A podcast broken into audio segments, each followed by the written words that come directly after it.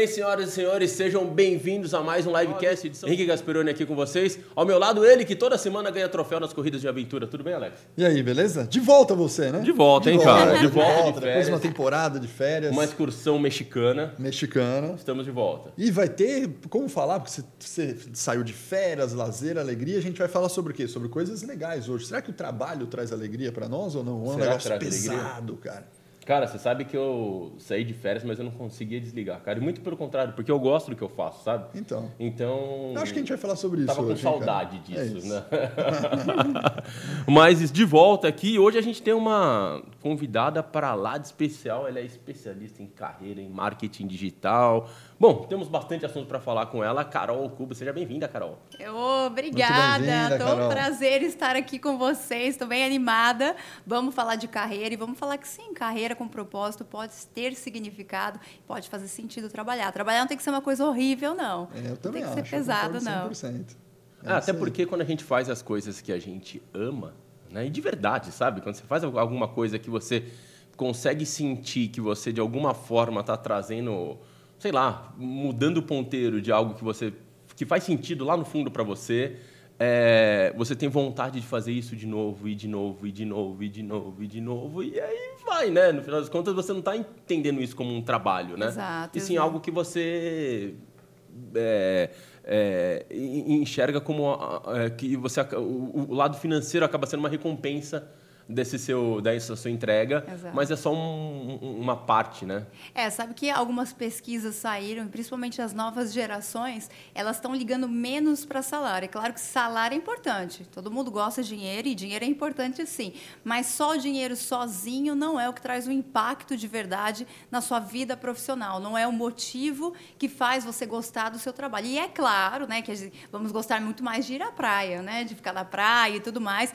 mas o significado significado que o trabalho tem, né, e de, de, de, toda essa parte profissional, não precisa ser algo desastroso, algo eu odeio isso, ou só trabalho para tirar férias, como a gente vê muito comumente aqui no Brasil, né? Então, o Brasil tem números muito preocupantes, é o país que mais sofre com depressão e ansiedade causados pela vida profissional. Então, é, nós temos uma missão muito grande aí de fazer com que essas estatísticas diminuam, porque não faz sentido tantas pessoas sofrendo por conta do trabalho hoje no Brasil. E a gente fala isso, e aí é, é bem disseminado, né? não tem uma geração específica para isso. Todas estão sofrendo, homem, mulher, jovem, ou pessoas com mais tempo de experiência, todos têm sofrendo, estão sofrendo muito aí pela vida é. profissional. É. Mas, Carol, você comentou um negócio interessante na pesquisa, falando especificamente, que você falou Brasil, né? É. A gente sabe que no mundo, na verdade, o ser humano, vamos falar assim, já tem esse dilema se o trabalho é para ser feliz no trabalho ou não. Uhum. É, e a depressão, a ansiedade bate, o burnout na pandemia bateu o índice índices altíssimos no Super. mundo inteiro, uhum. só que a pesquisa saiu como Brasil. Brasil. Você tem uma opinião? Você chegou a pesquisar, ou formar, a pensar por que, que o Brasil está maior do que outros? Existem é, dados residuais sobre isso e dados muito relacionados à vida profissional. Os residuais é porque o brasileiro ele é um dos que mais usam internet, celular, redes sociais, por exemplo. E isso faz com que os nossos níveis de ansiedade e estresse fiquem ah. mais altos também. Então a gente, o, o Brasil é um país que compra mais celular do que geladeira, né? Então isso faz com que a gente esteja o tempo todo bombardeado de informações, a gente tem um ritmo de trabalho muito alto. Se a gente for falar de economia também, a gente vive um país que nós somos muito largados. A gente não, se você fala da Europa, por exemplo, a gente tem uma estrutura, um apoio do governo muito maior do que a gente vê aqui no, no Brasil, né? Se fala de empreendedorismo, por exemplo, você vê a China que tem vários é, fomentos, vários é, apoios, né, aos empreendedores, uhum. tem o suporte nos Estados Unidos também, né? Muitos americanos eles entram em falência, abrem o um negócio de novo e nem por isso vivem, né, numa depressão. Perfeito. O Brasil já é totalmente largado. A gente não tem essa assistência e o salário salário ele tem um peso muito grande na nossa vida. A gente sabe que é, um salário mínimo é muito difícil da gente sobreviver. Então, tem todos esses outros lados também. E o lado em relação à carreira, muito tem a ver do brasileiro ainda não se encontrar. O trabalho de autoconhecimento no Brasil, ele é muito baixo, as pessoas desvalorizam isso. Perfeito. Então, a gente acaba trabalhando num lugar que não combina com a gente. Eu costumo brincar que a gente é o escolhido e não que a gente escolhe aquilo que a gente quer. A prática do brasileiro é formar, fazer um currículo e sair disparando e quem chamar é lucro. A gente precisa mudar essa mentalidade e começar a escolher aquilo que a gente quer. E um último ponto em relação à carreira também é que a maioria das pessoas pedem demissão do gestor e não necessariamente da empresa. Perfeito. Então, muitos brasileiros ainda formam líderes, muitas empresas formam líderes altamente técnicos, mas que não têm o lado de relacionamento muito apurado, não conseguem compreender muito as pessoas, se relacionar bem com as pessoas. Isso faz com que exista uma desconexão e as pessoas acabem ficando deprimidas, ansiosas ou até acabam pedindo demissão também do trabalho. Carol, você trouxe pontos de fato importantes para a gente aqui que, eu, que a gente queria explorar um pouco mais. É, você falou um, um, um, ponto importante quando você disse da questão do burnout. Né? A gente vê, de fato, o, é, é era um termo que praticamente não se comentava ou não se é. falava no mundo é, há quatro anos atrás. Há quatro Três anos, anos atrás, era um termo novo. Nós tínhamos o termo saúde mental já como uma doença, como uhum. um ponto forte, mas, de fato, durante a pandemia, o negócio exponenciou. E você trouxe um fator importante que eu acho que foi legal que você trouxe das redes sociais, né, do brasileiro que fica muito tempo em tela lá nas redes sociais consumindo conteúdo e de fato a gente sabe que não faz muito bem ali, né? Porque você vê tá todo mundo tão maravilhoso, tá todo mundo tão incrível. E eu estava conversando com o Rafael Escocuglia, que apresenta com a gente aqui o podcast, ele reveza com o Alex aqui em alguns pontos, e ele trouxe um ponto que eu achei muito interessante, sabe, o, o insight dele. É, durante a pandemia, todo mundo falava: nossa, está muito mais produtivo. Nossa, agora está produtivo. Eu vou, eu estudo, eu faço curso, eu vou na academia, eu estou com a minha família, eu trabalho, eu estou numa reunião, não perco mais tempo. E é engraçado, sabe? Porque eu ouvia isso toda hora. Tá muito mais, não, tá ótimo, tal. E de verdade, eu não me sentia assim. Uhum. É, o home office, na verdade, não tornou a vida mais produtiva, porque a gente estendeu né, o nosso trabalho totalmente dentro de casa. Não, e eu tava odiando, a minha cadeira era péssima. eu não tinha uma cadeira Não tem desse... a luz certa, é. Tem... É, eu peguei a mesa de jantar. Eu, cara, eu, eu tô falando assim, eu tenho condições financeiras, tal. eu imaginava o pessoal que estava numa situação mais delicada, mas eu tinha. É, tava a, a mulher toda hora a, a, ali comigo que me atrapalhava. Antigamente eu saía, acabava, mas é, é, ia ali fazer as coisas dela, eu fazia a minha. Agora estavam os dois juntos ali, se trombando toda hora, as cachorrinhas pulando tal, eu não conseguia me concentrar direito. E, além disso, eu tinha minha vida razoavelmente organizada, sabe? No é. sentido de, beleza, eu saio daqui, saio daqui, vou para academia, saio da academia, vou para lá. Sabe? Eu meio que me estruturei. E com a pandemia, beleza, você fica só aqui, isso meio que eu perdi. Uhum. E eu não consegui fazer tanto treinamento, ler tantos livros, fazer não sei o que, assistir a séries. Eu comecei a olhar e falar, cara, esse negócio aqui tá meio tá. estrambelhado. Aí tem dois pontos de discussão em relação a isso, né? Primeiro, as mulheres. Então, aí em pesquisa também, né? Os homens, você ficou enlouquecido, as mulheres ficaram duplamente enlouquecidas. Ensandecidas. Ensandecidas, porque o que a gente viu durante a pandemia é que as mulheres, elas tiveram menos apoio. Então, a, a questão da maternidade, das tarefas de casa ficaram muito mais intensas junto com a rotina do trabalho. Então a gente vê um número de burnout realmente muito mais alto no, nas mulheres, também nos homens, claro, mas assim, nas mulheres durante essa pandemia foi mais forte. O segundo ponto, é, para a gente falar sobre essa questão de aumento de burnout, é a incerteza. Então a gente viveu um momento de muita incerteza, que assim, agora você vai para home office, agora é híbrido, agora volta, agora vamos, a gente não sabe do que se trata isso, e num país de muitas pessoas que têm ansiedade, essa incerteza, né, é muito voltada com o seu dia, que tem um impacto muito grande em quem é você no seu trabalho no dia a dia, é muito mais intensa. Então, a pandemia trouxe, de fato, sim, um, um burnout, uma ansiedade muito maior com tudo que estava acontecendo, né? É, a gente já vivemos um caos, né, gente? Foi pesado demais. Sim. É, e, e, você fala essa questão de condições, né? Eu vi tantas pessoas, é, até eu cometi um erro, né? De que eu falei assim, gente, por que, que as escolas públicas estão abrindo é, para as crianças irem para a aula? Não, não pode, tem que deixar as crianças em casa. Mas para você ver o país que a gente vive, né? É. Eles abriram as escolas porque as crianças, muitas das crianças, a única refeição forte que elas tinham era nas escolas. É. Então a gente estava totalmente desestruturado para isso. Muito estruturado. Ah, então vamos, vamos, a gente agora vai voltar a trabalhar, mas o que transporte que eu pego? Como que eu pego? Eu pego um ônibus cheio? Qual é a, e a minha saúde? O que, que vai acontecer? Eu moro com os meus pais, são mais velhos. Então toda essa instabilidade, todo esse despreparo social, econômico do Brasil também tiveram um impacto muito forte. E a gente né? com todos esses problemas pipocando e na rede social estava tudo bem. E na rede social sempre no vai estar tá tudo tá bem. É. maravilhoso, é. tá lá bombando, fiz curso, aprendi um monte de certificado lá no LinkedIn e tal. Aí eu falava, caramba, mas de verdade, sabe? Foi uma coisa, foi um momento maluco que a gente. É. Acho que só quem passou por, por essa etapa toda vai sentir vai essa. É, as redes sociais a gente tende a, a se comparar, né? E uma das piores coisas para a gente fazer é sempre se comparar com as outras Perfeito. pessoas. Porque a gente está comparando com uma coisa que não é real. Isso. E ninguém vai ficar postando uma coisa ruim. Não, não tem necessidade. Ainda mais uma onda de haters tão grande que a gente tem hoje na internet, né? Por que, que eu vou ficar postando minhas fragilidades, minhas fraquezas, o que acontece de ruim? Vamos postar o que dá certo, o palco, né? Então, mas a gente nunca pode comparar os nossos bastidores com o palco das outras pessoas. É, acho que né? você falou várias coisas, tem bastante coisa para a gente conversar. Essa questão de comparar é, já não é bom never, né? Nunca, Nunca, é bom se comparar qualquer Nunca. coisa. Você vai no esporte, você vai no trabalho, não é bom se comparar. É. Porque cada um vai ter o seu ritmo, sua performance, sua qualidade, sua competência diferente do outro, prós e contras. Para a rede social, piora, porque é. você está comparando com algo que não existe, na verdade. É. Porque muita coisa dali não retrata a realidade de 100% é. do dia da pessoa. É. Então, você já não pode comparar. Comparar na rede social, piorou. Né? É, agora, falando dessa questão de rede social que você falou da ansiedade, que é muito verdade, né?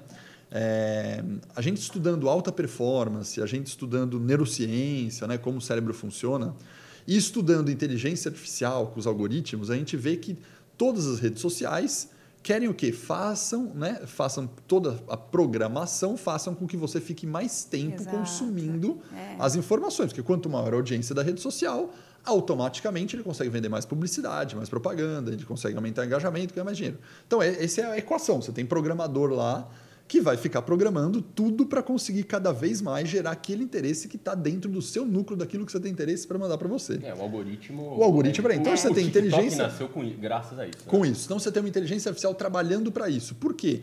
Porque a neurociência explica que você consegue ficar viciado com uma liberação de dopamina quando você tem a, a, recompensa né, que te dá de você acessar alguma coisa na rede social e olhar um assunto do seu interesse. Então a dopamina libera o tempo todo. Então você vê. E aí vem as notificações, né? Porque manda notificação. E aí você começa a ficar com baixa performance e uma ansiedade enorme de estar um tempo sem consumir alguma coisa que te dá prazer, que é uma liberação hormonal do negócio. É.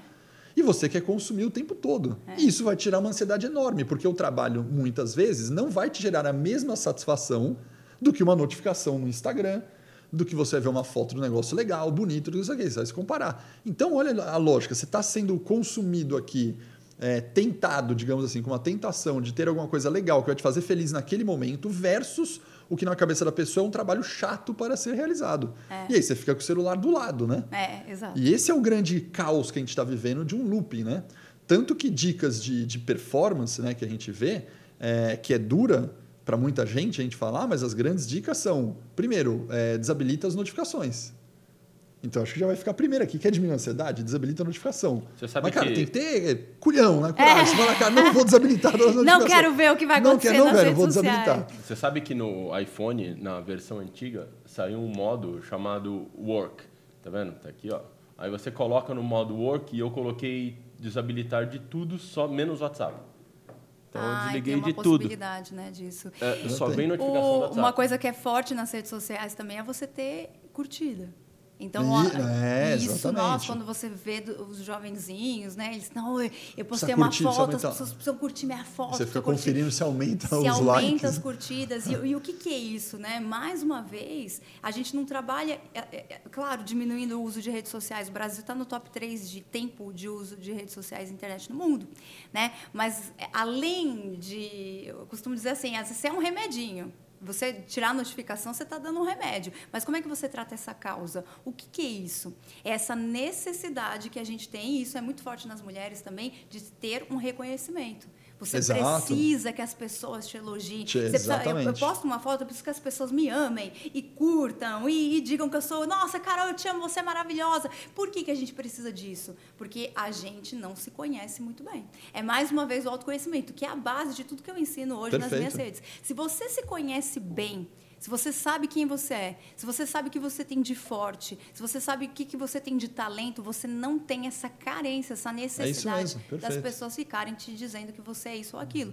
Então é. você pode passar por essa, essa questão das redes sociais de uma maneira mais branda, né? Exatamente. E, e aí é, é, é, realmente atacar a causa, né? Do... É atacar a causa. É. A segunda dica, que eu concordo com você que é apenas um remedinho, é você colocar tempo limite de uso de horário nas redes sociais, né? É. Você pode chegar no Instagram e falar, cara, só posso meia hora de Instagram por dia, meia hora de Face, meia hora de TikTok, meia hora, aí ele corta o uso no, no celular. Mas você... É quem vai ter a chave para liberar, né? É, mas a sacada, eu acho que você falou, você foi perfeita, eu concordo 100%.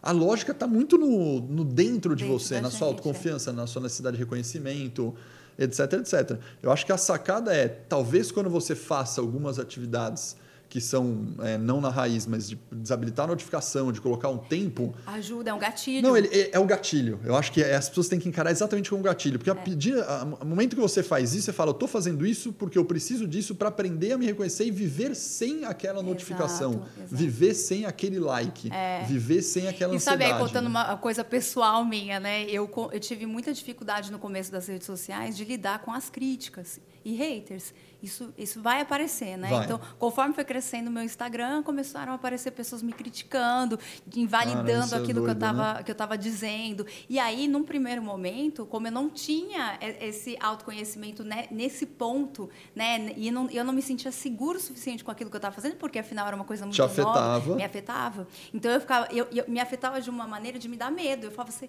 gente, será que o que eu estou falando aqui não tem tá nada errado, a ver com né? nada? Será que eu estou errada? E eu começava a me questionar e me sentir uma Você farsa. chegava a reagir? Porque tem várias é, facetas, né? Tem gente que, por exemplo, é, reage apenas internamente de você de ficar super mal. Não chega a ser uma depressão, mas você fica mal, fica triste. Ah, eu tem gente que reage de né? responder de uma de maneira. Fogo, eu queria responder. E tem gente que responde. Eu queria responder. Mas chegou a responder eu algumas vezes? Respo... Ah! Eu mas eu respondia não pela agressão, mas pela argumentação. Eu falei, não, você tá. Eu vou provar que eu, eu vou provar certa. que eu tô certo. E aí eu trazia números, e eu trazia coisas, e, e a pessoa não. Nunca a pessoa vai mudar nunca, a opinião. Não é vai, é não vai. Não vai. E aquilo me deixava numa síndrome da impostora. Eu falei, gente, será que porque, assim, hoje eu trabalho com recolocação e carreira, mas eu nunca trabalhei com RH. Eu sou jornalista e trabalhei a vida toda com marketing. Então, assim, eu ficava, gente, será que eu tenho que fazer uma pós em RH? Porque eu estou ensinando uma coisa que não é minha área, eu nunca trabalhei com isso. Ai, meu Deus. Aí eu comecei a fazer terapia muito assim forte, falar assim, ai, eu, eu tô com medo, o que, que essas pessoas estão dizendo? Pesou, por exemplo, a sua formação, por exemplo, pensou, acho que eu tenho que fazer psicologia, por é, exemplo? eu preciso mudar isso, porque se as pessoas descobrirem. Eu tinha esse medo. E aí, conforme eu fui melhorando e fortalecendo o meu autoconhecimento, tendo certeza do que eu estou trazendo para as pessoas, eu acredito, e eu constatei, né? Eu tenho um número de recolocação bastante expressivo no mercado de trabalho com os meus alunos. Então, eu consegui isso, eu fui validando e fui me conhecendo mais, fui entendendo, olha, eu não, não trabalhei na área de RH, mas eu tenho essa, esse segmento de venda pessoal e de comunicação que eu posso ajudar muitas pessoas na carreira delas. Eu tenho, não sou psicóloga, mas eu tenho um trabalho muito detalhado, aprendi muitas coisas, né, na vida, na prática, sobre como a gente tem que se valorizar e trabalhar o nosso autoconhecimento. E aí, fortalecendo isso, é que hoje eu sou totalmente indiferente. Quando alguém me critica, eu, eu sou totalmente diferente mesmo, assim. Legal, né? É uma evolução, né? É uma evolução. Natural, né? Totalmente Super. diferente em que sentido? Isso não te machuca, não me machuca. mais? Simplesmente você fala, cara, passou. Eu acho e... feio da pessoa, porque. É, acho feio. Eu acho feio, eu acho que feio. bonitinho, acho eu, feio. Eu, eu, falo feio, eu acho feio. Eu olho e falo assim, hum, que feio falar desse jeito. Ah, não sei que a pessoa. Ah, olha, eu discordo disso por causa disso. Aí, assim, ó, eu entro na conversa, olha, entendo o seu ponto de vista e tal. E, mas se a pessoa fala assim, é, às vezes eu posto alguma coisa, a pessoa fala assim, eu sou de RH e isso é um absurdo, isso é mentira, não é desse jeito. Eu olho, ai, que feio. E deixo quieto. E assim, não, não, não, não sinto mais, porque eu tenho certeza daquilo que eu estou levando. Né? Então, por isso que eu falo, o trabalho a gente tem que fazer, ele é muito mais intrínseco, né? É, é muito mais é. nesse sentido do que... Cara, você sabe que é muito engraçado, porque é, a gente fazendo aqui o, o, o, livecast, já aconteceu de algumas pessoas no, é, no LinkedIn me chamarem depois e falar, Henrique, eu não concordei com o ponto que você trouxe, Ou, sei lá, aconteceu é, um, um, uma aluna, por exemplo, Henrique, teve esse ponto aqui que eu não, não fui a favor tal, e me chamou, porque o meu WhatsApp a gente, eu deixo disponível para todos os alunos nosso, nosso no portal. Uhum. E é muito interessante, sabe? Porque eu sinto que muitas vezes tem pessoas que querem que você brigue. É. Sabe? As pessoas vão lá porque elas têm uma necessidade de, de falar, bom, beleza, tal, né? Puta, cara, mas eu acho que, sei lá, eu, eu, eu, eu sinto que quando você faz alguma coisa que você de fato acredita, é. cara, qualquer crítica ou qualquer ponto, eu acho que, se for uma crítica construtiva, puta, eu super aceito e eu adoro. Adoro. Puta, adoro conversar, adoro quando eu falo, Henricão, não foi por aí. Cara, o Rodrigo já veio falar comigo uma vez, ele fez uma gravação, ele falou, Henricão, você errou ali. Eu falei, puta, cara, errei, tá certo, vamos mudar tal. Agora, tem aquela galera que só quer criticar por, por criticar por fazer o murmurinho lá tal, isso você tem que deixar passar. É. A neurociência fala uma coisa muito legal das redes sociais que diz o seguinte, né? As redes sociais não são vilãs, elas só são um espaço para a gente expressar aquilo que a gente já é. é então a é gente é, desse jeito, é só o meio. É, Mas a questão, o que eu acho curioso é que as pessoas não conseguem simplesmente discordar de alguma coisa e deixar quieto, né? Então a, a, o poder que as redes sociais é, deu para as pessoas é deu um voz, né? Eu, assim, porque antes eu, eu vi um meme né? outro dia que eu achei muito engraçado que falava assim assim, antigamente você dizia, eu não gosto de morango. Aí as pessoas, tá, beleza. Aí agora você fala assim, eu não gosto de morango. A pessoa, mas o que, que você tem contra os morangos? Qual é o seu problema? Eu gosto de morango. Não achei legal você dizer que você não gosta de morango, hein? Cancelada. Cance... Gente, vamos cancelar, não gosto de morango. Então, assim, ficou uma coisa muito mais Essa necessidade de você expressar sua opinião para tudo. Uhum. Como que era quando a gente era novo? A gente ia, e eu, eu falo novo porque eu acho que a gente deve ter tudo mais ou menos a mesma ah, Não, não tem. a Carol, tenho certeza que nasceu em 2001. Ah, gente, vamos, vamos deixar por aqui, gente. Vamos terminar esse podcast por aqui. Eu nasci em 2001. Não, eu nasci em 85. Mas Não, o, então... o, como é que era na, na época da escola, né? Os professores chegavam pra gente e falavam assim, vai lá na biblioteca e faz um fichamento desse livro e é sobre isso. O que, que você fazia? Se eu pegava aquilo que você concordava, escrevia e era isso. Acabou. Você aceitava. Acabou. Você aceitava aquela informação. Hoje em dia eu, eu vejo que as pessoas não estão abertas para aceitar, estão bem fechadas. Elas estão ouvindo o que você está falando para pensar assim: deixa eu ver onde eu discordo, deixa eu ver o que está falando de errado. É. Vez, e eu acho isso improdutivo. É. É improdutivo, porque é muito mais valioso você focar naquilo que você vai faz sentido, aquilo que vai te levar para frente. Agora, né? por, não por outro lado, mas somando nessa acho que, evolução que a gente tem que ter, não só na rede social, na vida, é, tem que saber também avaliar é, o momento que você sofre uma crítica por um hater, que o formato com que a pessoa faz, a forma com que ele faz, se ele usa uma palavra mais agressiva ou menos agressiva, já interfere no, no nosso cérebro, né? o quanto é. a gente gosta ou não. Só que o curioso é que, eventualmente, se você estiver bem, você consegue pegar mesmo um cara que falou de uma forma completamente agressiva e perceber que dentro da sua autocrítica fala até que ele tem razão. Né? Tem um é, ponto a gente... aqui que faz sentido. Exato, é. e a gente tem uma tendência a, quando a forma for muito, estou usando aqui agressiva, né, errada o formato que está fazendo, você automaticamente desconsidera qualquer coisa que tenha vindo daquela informação. Uhum. Sendo que muitas vezes, com uma maturidade maior, você olha e fala, cara, esse cara, vamos usar uma palavra forte, esse cara é um escroto. Porém, todavia, entretanto, até que o que ele falou eu realmente poderia melhorar um pouquinho, né? É. Mas esse acho que faz parte da nossa evolução, né? Exato. Tem a, a teoria da comunicação não violenta, né? Isso. O que, que ela traz muito sobre isso? Quando você chega e fala assim, você é um escroto, você já não ouve isso. É, você para. Você já é não quer aí. ouvir. Você fala assim, não, peraí, tá me criticando. Dali pra frente, Porque você já trava. é natural da gente, de todo ser humano, querer se defender. Isso. A gente, se você, é se alguém aí. te critica de uma maneira, é um ímpeto de qualquer pessoa falar assim, preciso me defender, estou sendo ameaçada, eu preciso fazer alguma coisa. A gente vai para o combate, então é natural. Então a, a, comunicação violenta fala e eu tento praticar isso que eu, eu li o livro, eu fiquei muito encantada com isso, de você na verdade não, não, não categorizar a pessoa, mas trazer uma situação, né? Então, olha, naquela situação você fez uma coisa que aconteceu que foi, não foi tão legal por causa disso. E sempre juntar dessa frase, a, a estratégia, né, com o emocional. Quando você fez isso, eu me senti dessa forma. Exatamente. Porque quando você mostra o seu emocional, você mostra assim, ó, eu não sou uma ameaça, eu não estou combatendo com você, estou aqui rendida, de coração aberto para conversar com você. Só que nas redes sociais, aquele ragatanga, né? Ah, você ah, é escroto, é mais fácil, né? É mais fácil, você também é. É, você ah. também é. E aí vira aquela bola de neve. E aí né? manda os emojis para lá e para cá. É.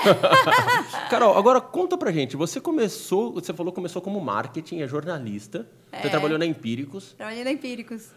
Como é que foi nessa sua carreira e por que, que você resolveu mudar? Você sabe que a Empíricos eu tenho uma curiosidade, que a Empíricos mudou minha vida. Mudou sua vida? Sabe por quê? Por quê? Porque eu assinei o YouTube Premium graças a eles. Ah! Olha, a gente não pode falar mal de antigo trabalho. Ah, para Empíricos foi uma escola para mim. não, eles são mestres em trabalhar marketing, com são muito bons marketing, marketing no é... YouTube, então é espetacular. Eu tive muito orgulho de trabalhar com marketing lá, né? O gerente de marketing lá, aprendi muito sobre lançamento, foi uma experiência incrível. Não, assim. eles são muito bons. É. Assim, no, na verdade, a gente Nossa, até brincava. Não, a gente brinca muito. Eu, eu compro ações e tal, então eu sigo canais de ações, então as propagandas dele, olha, o relatório tal, tal, tal, mas é tanto que eu falei, bom, premium. Bom, eu, eu, comecei como jornalista, né? E eu trabalhava com. Meu primeiro estágio foi numa, num, num jornal diário, eu cuidava de ronda policial. Então eu ficava Nossa. o dia inteiro com o rádio da polícia, assim, ó. E ficava, Sério? Aí ficava assim, o rádio da polícia. Ficava ouvindo, escrevendo matéria, ouvindo o rádio da polícia. Aí ficava assim, apreensão de droga. Eu pegava, galera, apreensão de droga! Aí vinha o motorista e coisa, eu ia lá, na, lá com os delegados e falava, gente, o pessoal já me conhecia, vem lá, Carol, vem cá. Eu falei, o que aconteceu Caraca. aqui? Eu trabalhava. E meus pais ficavam horrorizados, né? Filha, você tá metindo com essas pessoas de droga, eles vão Lógico. te matar. O que, que é isso que você tá fazendo e tal? Eu falei, mas eu comecei trabalhando com isso, eu fazia isso. E eu escolhi o jornalismo por propósito. Eu falei, eu quero trabalhar com alguma coisa que tenha um, um lado social. Eu quero poder ter um impacto, ajudar as pessoas de alguma forma. E, e, até hoje, a profissão, uma das profissões que eu mais admiro é o jornalismo mesmo, né? Tem um impacto é, social, ajuda, informação, permite a democracia e tudo mais, com algumas exceções e, e tudo mais, que, né? E no momento que a gente está vivendo, né? É, a gente tá, para quem está acompanhando a gente aí, porque tem uma galera do futuro, a gente sempre fala com eles que a galera que está ouvindo a gente é em 2025. É, ah, então, gente, ah, um abraço para vocês que já estão no futuro. é, estamos à porta das eleições presidenciais aqui, né?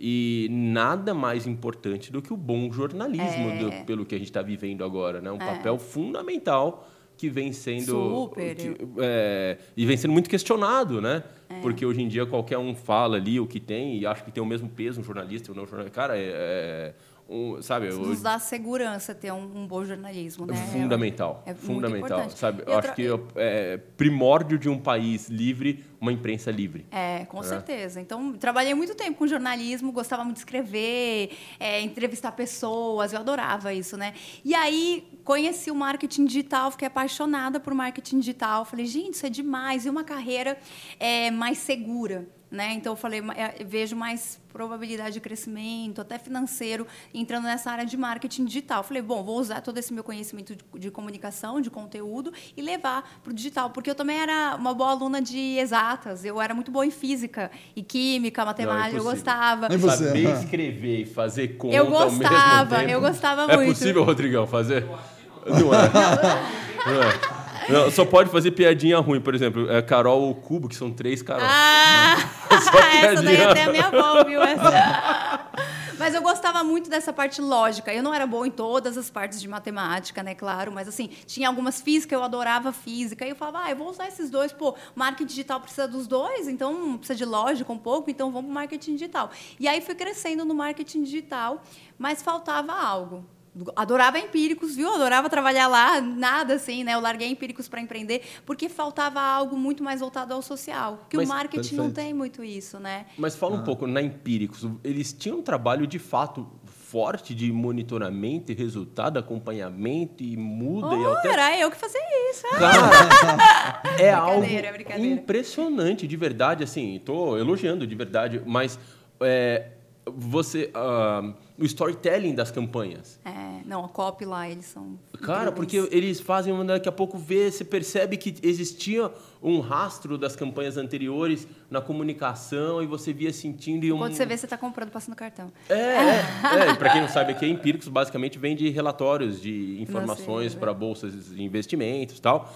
E eu que invisto em ações e tal, então, cara, era o público-alvo e toda hora impactado por eles, por isso que eu fiz essa brincadeira, né?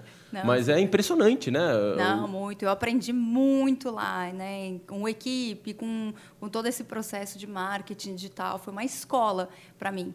E, e, mas o que eu sentia falta realmente era esse trabalho mais social. social. E eu tinha muita facilidade de processo seletivo. Hum. Eu passava em todos os processos seletivos que eu participava. Eu passei em dois programas de trainee que era assim, é, quase 20 mil candidatos, 17 mil candidatos para 15 selecionados. E eu falava, gente, eu não passo porque eu sou incrível, excepcional, porque eu tenho talento a mais. Eu entendi alguma coisa que as pessoas não entenderam. Tem alguma coisa aqui que eu consigo levar nas dinâmicas que eu não sabia exatamente o que, que era, mas eu falava, dá certo. Bom, agora, nesse agora, momento, a gente quer saber o que é.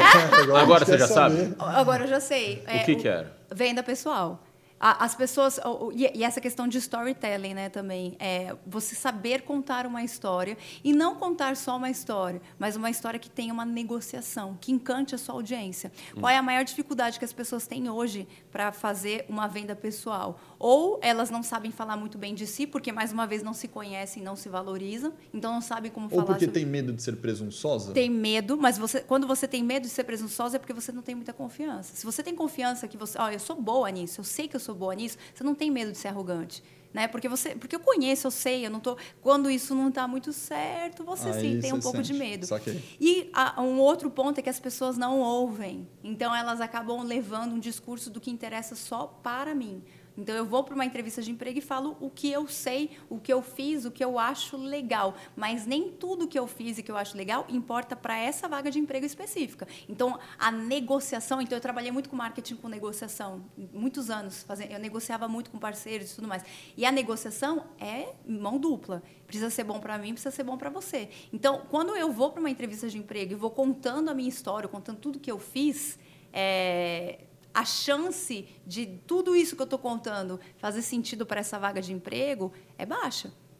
Se eu levo cinco informações numa apresentação pessoal de um pitch, então eu vou fazer um pitch numa entrevista de emprego, eu levo cinco informações, três fazem sentido para essa vaga, para aquilo que eles estão procurando, eu passo a percepção de que sou mais ou menos relevante. Agora, se eu levo só três, ou consigo levar cinco argumentos, esses cinco argumentos se conectam com essa vaga de emprego, eu mostro que eu sou a pessoa ideal. E meu objetivo na entrevista de emprego, no processo seletivo, não é eu me apresentar. Em nenhuma negociação não é para me apresentar. Eu vou negociar com um parceiro, eu não vou me apresentar falando. Você quer fechar o deal, você, você quer fechar o negócio. Você precisa trazer informação que conecte com essa pessoa. Então, por muitos anos eu, eu, eu ensinei, né? Por esses dois anos eu ensinei as pessoas a metodologia do como. O como é mais importante do que o que. Como você faz isso? Porque na hora que você conta como você resolve um problema, como você alcança um resultado, você instiga na outra pessoa a imaginação de que, nossa, essa pessoa é o que eu preciso. Um como que faz sentido. Né? Uhum. Eu preciso de alguém para de liderança. Eu trago um como, um resultado alcançado. Eu conto uma história de como eu sei liderar e essa liderança combina com aquilo que você está procurando. Eu gero muito mais conexão. E aí eu acabo de aumentar um pouco mais essa teoria, né? Eu eu estava agora em Nova York, passei uma semana em Nova York e eu acho um país incrível. Assim, eu tenho uma grande admiração pelos Estados Unidos porque eles são os mestres do storytelling.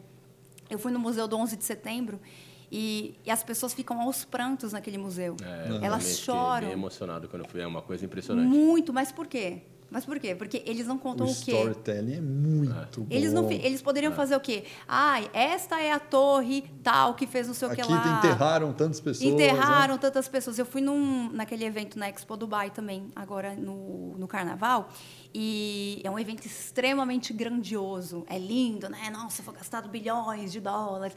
A, a entrada é de ouro e tal. Mas é tanta ostentação, é tanto que é lindo, tá? Não, não estou falando mal, assim, mas é tanta, mas é, ele vai mais pela ostentação, pelo grandioso, que você gosta, admira, bate palma, mas não se emociona. Uhum. O quanto você consegue fazer as pessoas se conectarem com emoções com aquilo que você faz, como é o Museu do 11 de Setembro. O 11 de Setembro, ele conta uma história, ele não fala assim, construímos duas torres, eles mostram os pedreiros fazendo e falando assim, nós vamos conseguir terminar isso, está atrasado, mas vai dar certo. Mostra uma, uma matéria da pessoa assim, estamos muito orgulhosos que agora nós estamos inaugurando. O que, que é isso? Isso é um storytelling. Uhum. E é um storytelling com emoção, que te faz conectar. Então, eu, eu tava. Voltei agora já com essa. Eu já falei com a minha equipe falei assim, gente, não é o como. Porque eu falo assim, é o como e depois o quê? O como você faz é mais importante. Hoje eu mudei para é o ser.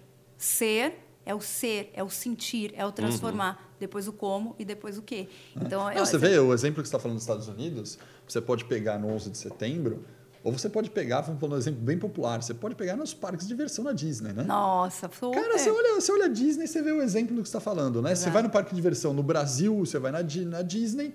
Qual que é a lógica? O brinquedo da montanha-russa em si pode ser até parecido. É, mas tem uma Só história. que a história na Disney, você entra e cara conta uma história, não, aí você fila, vai, a fila. Então, não, mas você, você vai na que fila, a Paula, que você conta o um negócio, envolve, conta. Cara, lembra, por exemplo, dá um exemplo. Você vai no Beto Carreiro, vai ter a torre que despenca lá.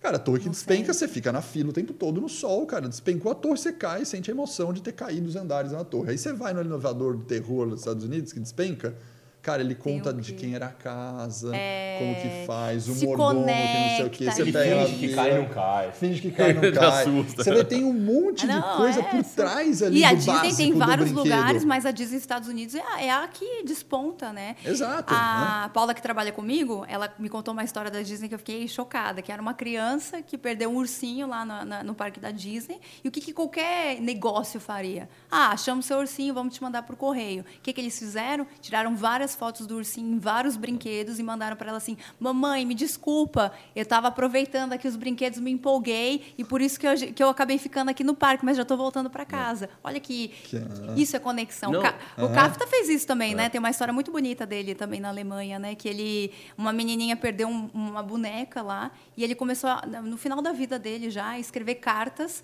sobre a boneca, dizendo que a boneca tinha entrado numa missão com outras bonecas para viajar o mundo. O que, que é isso? Isso é você, é o ser, é a, é a conexão, é humana, é a alma, que o... é, a, é a base, né?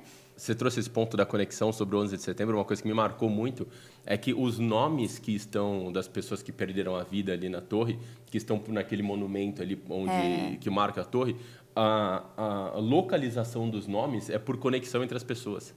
Ah, sabia isso disso? eu não sabia. Então, por exemplo, sei lá, digamos, nós três aqui, então eu conheço mais o Alex, então meu nome ia estar do lado dele. Aí a gente tinha alguma conexão um pouco, ia estar um pouco mais distante. Mas existe é. uma rede neural por trás de todas aquelas milhares de nomes Nossa. que estão escritos por ao redor das torres, de quem perdeu a vida em cada torre e a, e a conexão entre as pessoas. Nossa. E aí, quando você começa a olhar, eu falei, cara, eu não acredito nisso. Seria, mas como eu falo, põe a ordem alfabética e resolveu, né? É, põe é, idade, é, ordem da data de nascimento qualquer coisa, vai, né? é o quê, né? É, não, isso é muito louco. E eu tive é, uma oportunidade de conhecer o Museu da Segunda Guerra Mundial, que foi em New Orleans. É, New Orleans? Acho que é, eu estava em New Orleans, mas eu não sei na cidade se é exatamente New Orleans. Mas, e é muito louco, porque eles estavam contando o dia D, né, que foi o dia que os Estados Unidos invadiu as praias de Ojima, lá no Japão tal. E durante é, quem estava contando isso, você podia ter qualquer pessoa contando. Você podia ter um rádio contando. Cara era um veterano de guerra contando. Então ele viveu aquilo. É. Então era uma coisa que eu falei, uau, sabe? Você fica impactado com essas coisas. É muito bem feito, é muito bem estruturado. É um negócio que você vai Quem olhando. sabe isso, boa. É, e, e aí que tá, sabe? Eu acho que quando a gente pensa nisso, a gente tem que entender que a gente tem um ser humano do outro lado. É. Quando você está mentorando uma pessoa que vai fazer uma entrevista de emprego, você tem noção que isso pode causar na família deles? É. Sabe, um aluno que vem aqui, que investe, que seja qualquer curso que ele compra com a gente, qualquer dinheiro, qualquer valor, que ele tenha ganho o curso, não importa, mas ele está deixando de fazer alguma coisa para apostar um pedacinho da carreira dele comigo. É, exato. Eu tenho obrigação de vir à noite, me matar, trabalhar, ralar, fazer de tudo por ele, porque ele está fazendo isso por mim, uhum. sabe? Então, eu acho que quando a gente consegue ver um aluno, sabe, que teve uma promoção, olha, Henrique, é, esses dias eu falei com uma pessoa que é head de logística do Mercado Livre, um beijo para ela. Ela falou, Henrique, eu me formei no seu MBA e, cara, muitas das coisas que eu tô, a gente usa no Mercado Livre hoje eu aprendi com vocês e a gente está melhorando. Cara, isso não tem preço. É, exato. Sabe? Então, é, é, eu acho que quando a gente entende isso, é aquilo que a gente estava falando no começo da nossa conversa, de se conectar com um propósito, né? É, uhum. exato. É, é, isso é muito profundo, porque você começa a olhar e fala, cara, que animal, vou fazer isso de novo. E vira um... A Mary Kay tem uma frase que eu acho muito bonita, eu não sei se eu vou saber reproduzir, tá? Mas é, se eu não lembrar, vocês cortam essa parte. Mas ela diz assim, ó, ninguém Quem? se... A Mary Kay. Uhum. Ela fala assim, ninguém se importa com o que você sabe até saberem com que você se importa. É, acertei, hein? Pode, pode subir, então. mas, é, mas e essa frase, ela é muito bonita porque ela, ela resume exatamente tudo isso, né? O que você sabe é legal, o seu conhecimento, o que você fez, o museu que você construiu, ou o que você tem da sua empresa, toda a sua empresa que você construiu, o sucesso que tem a sua empresa, legal. Mas o que mais importa mesmo é o quanto você se importa, que é o propósito, que é o sentimento, que é a essência. É. Então, cada vez mais eu acredito que para um negócio prosperar, e eu sempre falo para os meus alunos que a gente tem que se ver como nossa empresa. Então, cada um de vocês é a sua própria empresa. Para o negócio prosperar, o que ele precisa é, é de alma precisa de essência. É. Por isso que, mais uma vez, o autoconhecimento é, é essencial. Mas né? voltando, então você está dando uma dica aqui em termos de. Achou a venda pessoal com storytelling uhum. é um dos fatores é, centrais ali com da certeza. estrutura para a pessoa ir bem nos processos seletivos. Exato. Pelo que você falou, eu consigo captar uma outra coisa bem clara. É, por mais que você se prepare e estude para fazer várias vagas, ficou bem claro no seu discurso que cada vaga que você Exato. vai vai ser uma entrevista obrigatoriamente diferente, Exatamente. com uma estratégia diferente e não adianta você fazer cinco entrevistas iguais. Provavelmente a efetividade não vai ser boa, né? Exatamente. Você pode gente, qualquer coisa já pode pegar ele para. vou botar você no meu Instagram. exatamente, exatamente isso. Porque a gente precisa personalizar. Eu estou falando com uma empresa diferente. Agora, uma outra, um outro erro muito comum quando a gente fala de carreira é as pessoas mudarem o currículo para várias vagas de emprego ou atirarem para todo lado. Quantidade não é probabilidade. Quando você manda para muitas vagas é porque você não se conhece muito bem. Porque, no fundo, o que, que as pessoas falam? Ah, eu sou da área de marketing digital, então vou trabalhar com marketing digital numa empresa. Mas não é.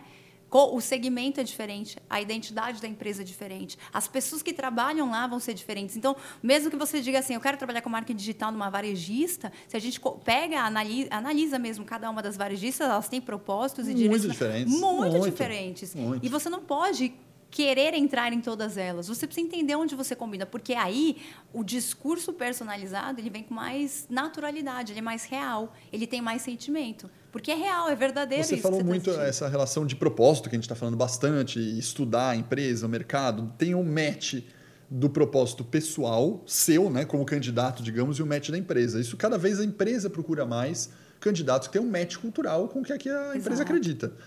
É, você vê durante a entrevista, é, você recomenda, digamos essa palavra, que o candidato comece a fazer perguntas, eu não sei se pergunta é a palavra certa, mas comece a fazer perguntas para o entrevistador para ele avaliar a empresa? Sempre. Isso antigamente era um negócio meio proibitivo. Você fala, nossa, por que, que eu, candidato, estou questionando o entrevistador? Isso pegava mal, né? Fala, meu, eu te pergunto, você responde, né?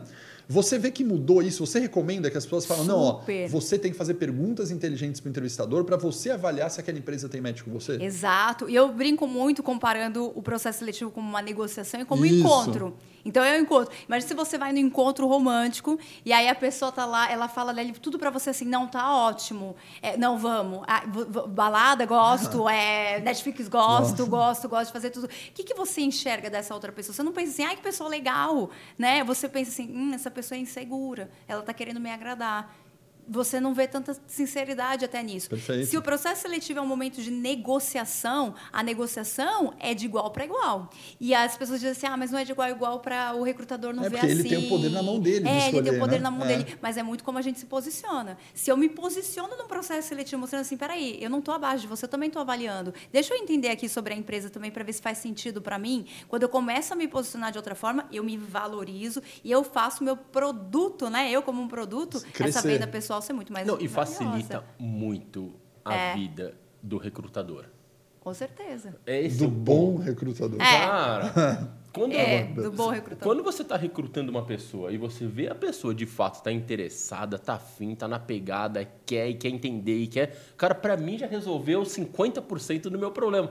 Porque o que eu percebo, eu não sei, eu, eu quando estou recrutando alguém, eu sou daquele assim, é, eu sou copo meio cheio, né?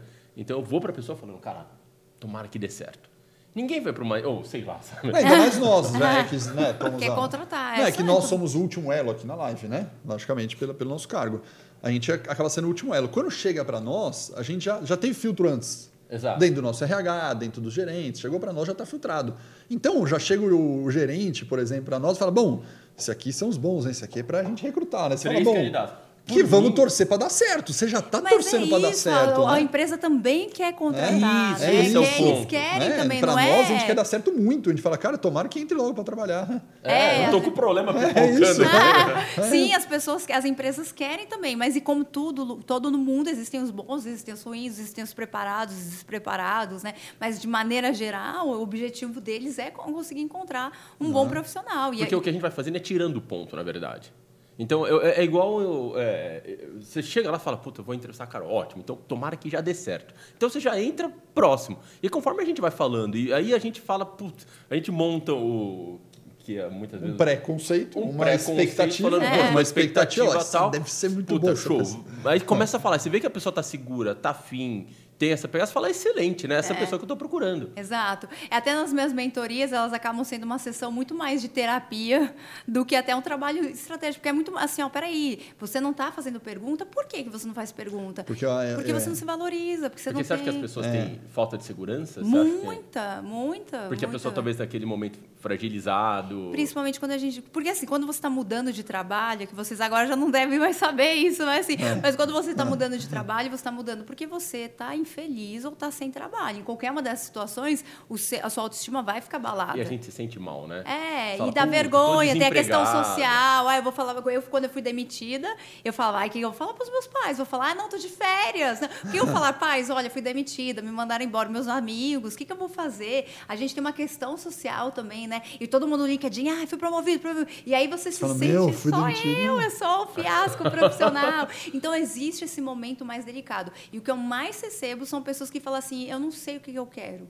Eu não sei, eu, eu, eu tô com medo, eu, eu venho aí minha carreira inteira, começo a trabalhar, me sinto infeliz, não me encontro, não era isso e mudo. Então, assim, não, eu, eu não sei ainda. Então, vira uma coisa muito mais, ó, peraí, vamos se valorizar também. Você precisa valorizar. Não existe profissional sem talento. Existe sem profissional eu, sem eu estratégia. acho que você falou, é, essa questão de, da pessoa perguntar, né? É. De trocar, super perguntar para se mostrar para a empresa, deixa eu ver se dá match com a empresa ou não, eu acho que realmente é um fator de crescimento muito grande. Super. Mas nas minha, nos meus processos seletivos, que eu já fiz muitos e muitos na vida, é, puxa, são poucos que perguntam. E, e normalmente, eu puxando de memória, aqueles que perguntaram, muitos deles eu contratei. Muitos dos candidatos Mostra que interesse, mostra, peraí, eu também tô, eu, tenho, eu, tenho, eu quero saber se faz sentido isso para mim também. E você sabe que na, na- na minha entrevista eu criei propositalmente por, por esse incômodo, é, eu criei um roteirinho final de entrevista. No meu roteirinho final de entrevista, eu falo, ó, tô chegando na parte mais difícil da entrevista, que é o final. Eu quero falar, ah, por quê? Na verdade, eu vou te dar um minuto é, para você fazer, falar o que você quiser, livre. Aí a pessoa tinha esse um minuto para falar o que quiser, a pessoa trava, né, normalmente, né? É. Puta, agora não- ele não tá me perguntando, vou ter que criar falar o quê? É. E aí, na hora que acabava isso, eu falei, agora vem a última de vez, que é, você tem alguma coisa, o que você quer me perguntar? Era a última pergunta da minha entrevista, é o que você quer me perguntar? E essa pergunta analisava muito, para ver se a pessoa está interessada no match, no propósito, o que, que ela. Exato. E aí sempre caíam candidatos que eu tinha vontade de falar, não, ele foi tão bem, cara. O que, que ele perguntava no agora- último? Sabe o que ele perguntava? Tem férias, Ah, é, Não, é. Perguntava, tem férias? Como que funciona banco de horas? O trabalho é híbrido? Quando que acaba o processo seletivo? É. Fala, não, cara, você tinha que Porque ter agora é uma perguntado- pergunta para você negociar. você tinha que ter perguntado se, cara, o que você ama trabalhar nessa empresa. É isso que você devia ter me perguntado, né? É, exato. Não é? Mas sabe Não que as pessoas falam muito isso perguntado para mim. Quando que fecha o processo seletivo? Não. É. Eu- as pessoas falam muito isso. Ai, Carol, mas eu fico tão nervosa ou nervoso, né? Que eu tô na entrevista e faz uma coisa que eu não tô preparada. O que, que eu vou falar? Que pergunta que eu vou fazer? E aí eu gaguejo, eu esqueço o que eu ia falar. E eu digo assim: olha, ficar nervoso é natural. Se perder pelo seu nervosismo no processo seletivo é sua culpa. Por quê? Você acha. Aí eu dou exemplo muito assim de, de atletas das Olimpíadas. Você acha que a pessoa que está numa. vai se apresentar lá nas Olimpíadas não está muito nervosa? Tá muito nervosa. Tá, assim, às vezes o mundo inteiro assistindo, câmeras para todos os lados, o treinador, o patrocinador. É uma mega pressão para você ter 30 segundos para mostrar o que você vem treinando há muito tempo. Como é que você lida com esse nervosismo? Preparação. É preparação. Preparação. O erro é você chegar numa entrevista de emprego sem nem saber que tipos de pergunta você faria. Ente- Entende? Não, eu vejo muita gente falando isso, ah, tem que ser natural. Fala, não é, nenhuma negociação tem que ser natural. Para eu estar Nossa. aqui, eu não vim aqui assim, No- ah, eu vou fazer uma, uma live, vou fazer uma live, vou fazer uma, Um um podcast, podcast. com a live universitária. Ah, eu vou fazer. Não, eu estudei quem são vocês. Eu preciso saber. Eu não posso, quanto mais eu entendo quem são vocês, Não quanto dúvida. mais eu consigo Acho trazer você- argumentação Não, perfeita. essa que você fala a palavra de ser uma negociação ensina muito, eu acho. É. Né? Ser uma negociação ensina muito. Porque a gente tem curso aqui, né? Aqui a gente tem curso pra caramba de negociação, a gente é bem especialista, tanto no mercado de compras como de vendas. Então a gente tem altos cursos de negociação e é a parte central da negociação é muito, muito, muito planejamento. Exato. Muito, muito planejamento. Não existe negociação sem planejamento. Se você não planejar a negociação, não sai o potencial de performance que você quer. É. E as pessoas realmente não entendem. Controle, né?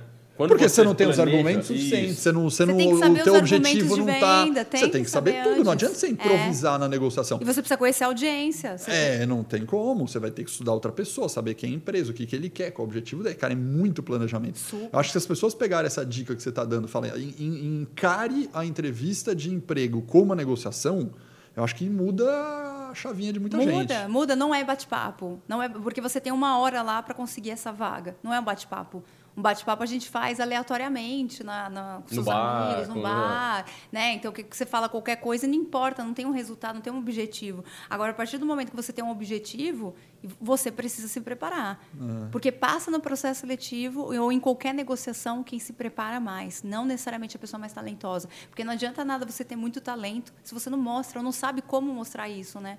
Numa Exato. negociação. Você percebe que tem vagas, é, ou carreiras, vou chamar de carreiras, não vagas, que são mais difíceis, eu vou falar por causa de nós aqui. Nós temos seis escolas de negócio aqui na live. Né? Uhum. Então, a gente tem uma escola de vendas e marketing, beleza? Só que a gente tem escola tributária, a gente tem escola de compra e supply, nós temos escola de e-commerce. Quando a gente pega o perfil dos nossos alunos, a gente vê o de marketing comercial, na hora deles apresentar os projetos do final do módulo, tal, tal, tal, os caras vão bem, vai no improviso, o cara comercial já é muito legal, o cara já vai. Aí vai para o cara do tributário, é outro aluno cara já chega tímido, o cara já não fala tão bem. Você sente essa diferença muito grande na carreira? É, ter uma trava no processo seletivo de acordo com a carreira que ele ah, tem? Ah, eu adorei essa pergunta, porque eu recebo muito na caixinha as pessoas falando assim: Carol, sou uma pessoa tímida.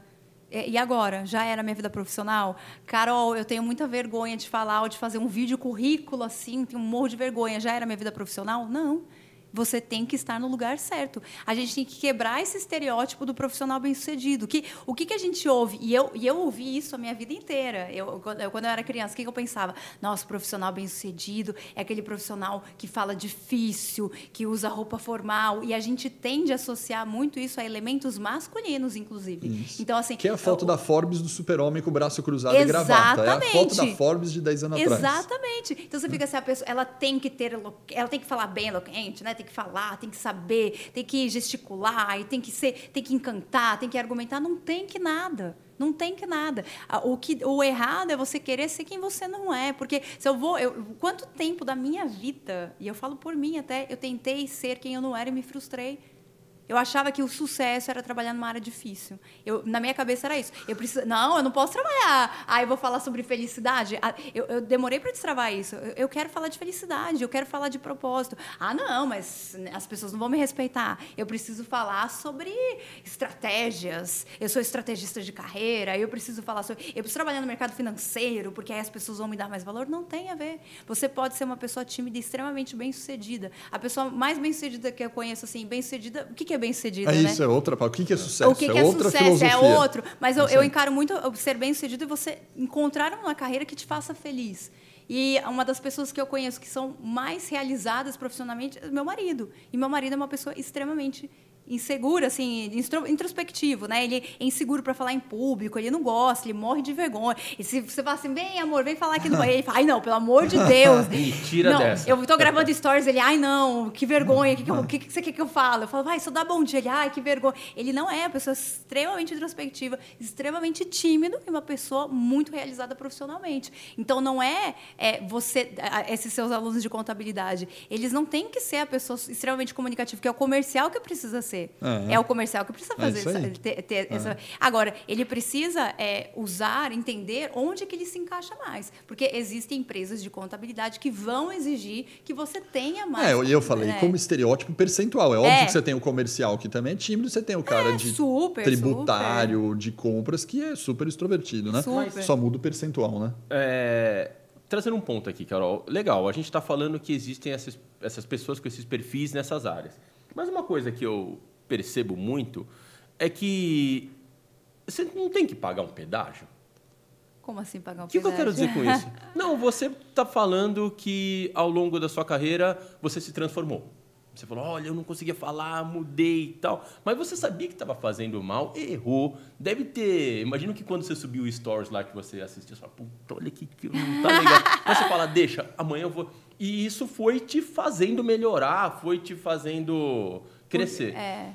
Vou dar um exemplo. Quando a gente começou lá atrás, eu me lembrei o Richard, meu sócio, há, nossa, muitos anos atrás, a gente tava. Eu, eu ia vender para os clientes, né? Então eu tinha que vender um evento nosso. Eu tinha que vender uma cota de patrocínio para um evento. Aí eu me lembro que eu chegava nas empresas, marcava uma reunião, aí vinha um vice-presidente de marketing lá, tal, com uma gravata impecável, aquelas gravatas tal, e eu lá com a minha roupinha que comprei lá na Columbus lá, e tinha que vender um negócio tal, e eu ia lá, não vendia. E não vendia, e não vendia. Só que depois chegou uma hora e eu chegava em casa assim, eu falava, gente, não é possível, não consigo vender. Olha meu concorrente cheio de patrocínio. Não tem nada. e, eu, e eu me machucava isso, certo? Sabe? Era uma coisa que eu queria, eu tentava e não sabia. E foi um pedágio que eu paguei, sabe? Eu chegava, eu ficava no banho, ensaiando lá duas horas. Oi, meu nome é Henrique, eu vim aqui para falar do evento. Eu ficava ensaiando, ensaiando, treinando. Só que uma hora eu aprendi. Sabe, uma hora eu peguei o jeitão do negócio, sabe? Eu falei, ah, agora eu já sei. O Alex é um cara comercial que, se ele fizer 1.500 reuniões com 1.500 empresas diferentes, são 1.500 reuniões totalmente diferentes. Porque para cada reunião... Ele... e eu aprendi isso também. Sabe, eu comecei a olhar, falar, ah, tá, a Carol é uma pessoa que gosta de falar assim, ah, então, então eu vou na dela, tal. Então, você aprende isso. Só que foi um pedágio que eu paguei, sabe? Eu errei um monte, fiz um monte as pessoas não têm que entender que essa parte de se sentir desconfortável, se sentir é, errar ou errar faz parte. Errar com baixa performance faz parte. Faz parte. O lance é você qual caminho você está errando. Porque Isso. se eu tivesse, por exemplo, então vamos supor, eu, eu, tô, eu entrei numa empresa de contabilidade e eu tô eu quero aprender sobre contabilidade eu sou uma pessoa por exemplo então um defeito meu assim, eu tenho eu desfoco às vezes eu estou fazendo alguma coisa e vejo um passarinho e falo, nossa, um passarinho. Ai, eu começo a imaginar as coisas. Eu vivo, eu vivo no meu mundo da lua, às vezes, assim. Hum. E aí, por exemplo, eu vou fazer um relatório de contabilidade. Não, eu preciso aprender, eu não posso errar nenhum número. Eu, sou, eu tenho muita dificuldade com detalhe. Eu trabalhar numa empresa de contabilidade, eu tenho pavor de contabilidade. eu tenho pavor, eu vejo aquela. Eu tenho Quase pavor. todo mundo. Quando você conversa eu vejo com aqueles negócios, eu falo, gente, eu não estou entendendo nada, mas acredito. Tanto que eu falo que para o empreendedor, os melhores amigos são o advogado e o contador. Você tem que ter esses dois amigos na sua vida, porque senão o seu negócio não vai para frente. Mas eu, eu, se eu, eu tô. Beleza, então agora eu quero trabalhar porque é bonito, Forbes, eu trabalhar aqui na contabilidade, mexer com os números. O quanto eu vou apanhar e vou conseguir ser produtiva nisso. Hum. O quanto eu vou crescer, eu posso sim me tornar uma pessoa detalhista e entender tudo sobre essas, esses números de contabilidade, mas eu nunca vou ser como uma contadora que já tem esse talento para mas... isso. Eu, eu, eu acho que assim, o lance é apanhar, ah. tá certo? Apanhar faz parte. A gente apanha muito. E, e, e a vida é. O, o, meu marido diz muito isso. Ele fala assim: na vida não é o quanto você bate, é o quanto você aguenta apanhar. Isso é rock balboa. É, ele fala, não, é, ele fala, ele fala muito sobre isso. Ele fala, não, ele adora 4. essa frase. É, ele ama esse, esse filme, ama o, o, o, essa frase. Mas é, apanhar faz parte. Mas apanhar em qual caminho, em qual situação. E se você fala assim, ah, então beleza, agora você vai gravar stories para as redes sociais. E você vai gravar todos os dias é, stories e, vai, e você não gosta, você não se sente confortável, isso não é a tua essência. Uhum. Não adianta. Uhum. Não adianta. É, eu, eu conheço eu... gente que trabalha. Ai, desculpa. Não, mas não, eu, fala, fala, eu fala. conheço. Eu tive um caso de uma mentorada que ela trabalhava 20 anos numa grande empresa automobilística. E ela não gosta disso. Ela é, é mais uma, nossa, mas no meu currículo eu falar que eu trabalho numa empresa de automóveis e tarará, tarará, olha que incrível que é e tudo mais.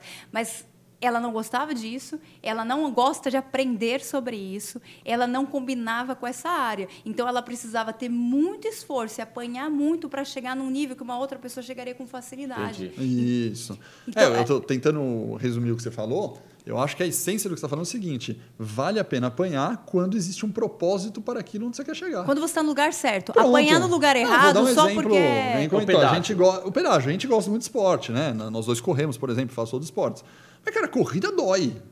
Corrida desgasta, é sofrido. Ninguém gosta de correr. É. A gente gosta de terminar.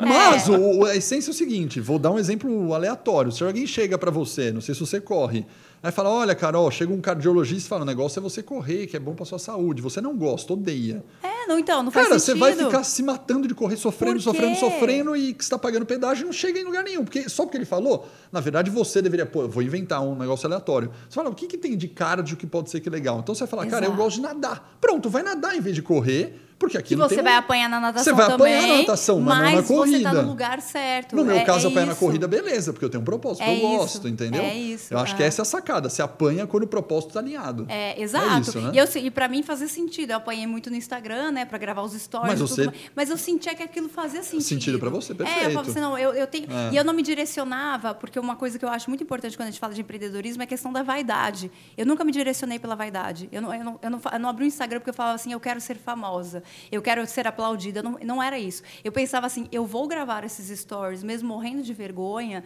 e fazendo mal feito, porque eu tenho uma coisa para ensinar que eu tenho certeza que vai ajudar muita gente. Eu tenho certeza que se as pessoas. Os primeiros posts que eu fazia, ninguém curtia, ninguém via nada. né? Então, pe- eu- eu- No máximo era eu pedia pro meu pai, para minha mãe, meus irmãos, Vai minhas família, cunhadas, família. gente, curte aqui, porque tá muito feio, não tem nenhuma curtida esse post. Mas assim, mas eu, eu não pensava assim, ah, eu quero que tenha muitas curtidas porque eu quero mostrar que eu tenho um negócio de sucesso. Não, eu pensava assim, puxa, as pessoas não estão vendo, mas esse post pode ensinar muito para elas. É, A vida profissional de uma pessoa pode ser mudada com esse post. Eu era nisso, por isso que eu falo, a gente tem que se direcionar por essa alma, É, por é essa aí. essência. É isso, esse conteúdo eu acredito. Então eu gravava meus stories, eu nem me assistia mais, porque eu falava, gente, isso está catastrófico. Eu nem consegui, eu, nem- eu não me mexia, eu gravava stories assim, dura. Quando eu terminava de gravar, eu sentia dor nas costas de tão dura que eu ficava assim para gravar. Gente, currículo, o tema hoje é currículo. E, fica, e gaguejava, e, não, e ficava horrível. O assim. antinatural, né? Muito, ficava horrível, mas eu pensava, essa dica que eu estou dando de currículo, ela é muito valiosa. Tá horrível? Tá horrível. Tá, a- às vezes eu colocava o celular aqui embaixo, eu gravava assim, ó, o currículo, porque eu ficava olhando no papel do lado, assim, sabe? Era horrível. Mas eu falava, se as pessoas ignorarem isso, e se eu ignorar de estar parecendo ridícula nos stories, e as pessoas pegarem a essência desse conteúdo, a vida profissional delas vai mudar. Então, é isso que me deixou forte para continuar. Me perguntaram uma vez numa palestra, né? Carol, para você ter um negócio de sucesso, você tem que ter muita resiliência, né? Porque você empresário e que o- qualquer área assim, da vida a gente apanha muito. Quanto mais você cresce, mais você vai apanhar. É fato.